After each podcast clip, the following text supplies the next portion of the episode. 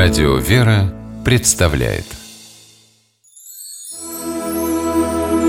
богослужебные песнопения православного храма. Здравствуйте, с вами Фёдор Тарасов.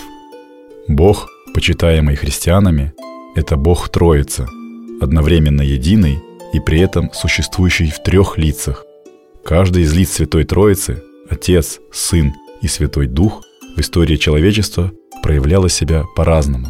Бог-Отец послал в наш мир своего Сына, именуемого Иисусом Христом. Выполнив свою миссию, Христос открыл путь для схождения в мир Святого Духа. Оно, это схождение, состоялось на 50-й день после воскресения Христа из мертвых. О том, как Святой Дух явил себе людям, расскажет священник Антоний Борисов.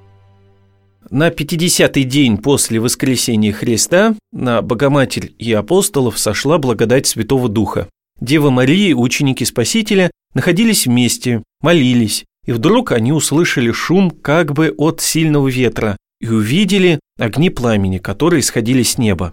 В виде огней апостолам и Богоматери явилась благодать Святого Духа. Она просветила учеников Христа и дала им особенные силы проповедовать Евангелие всему миру. Апостолы передали полученные от Бога благодатные дары следующим поколениям христиан.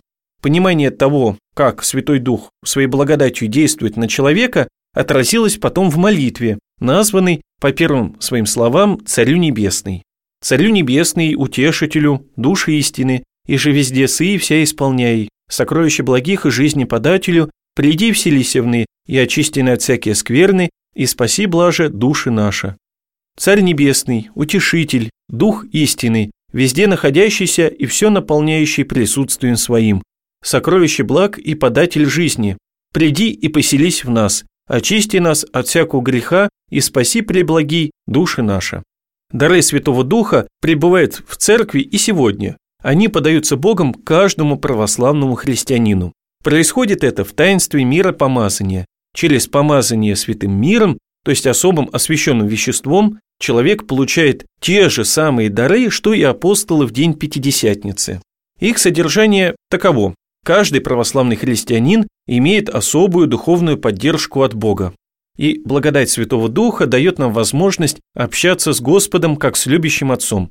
Ну и кроме того, дары Пятидесятницы помогают нам развивать наши таланты, направлять их во славу Божию и Его Святой Церкви.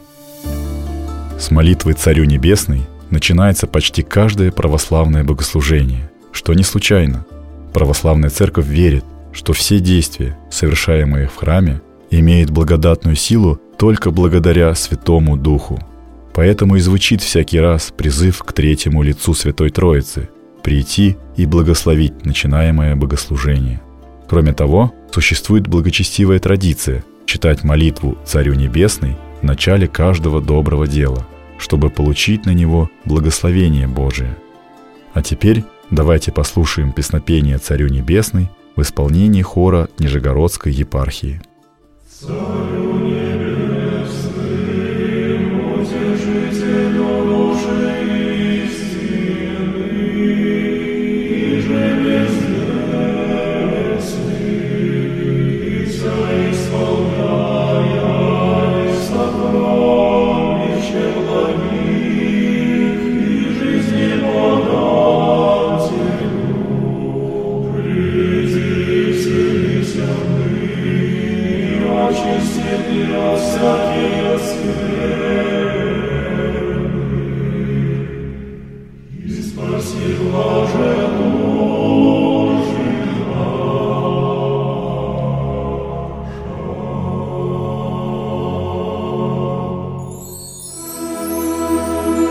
Богослужебные песнопения православного храма.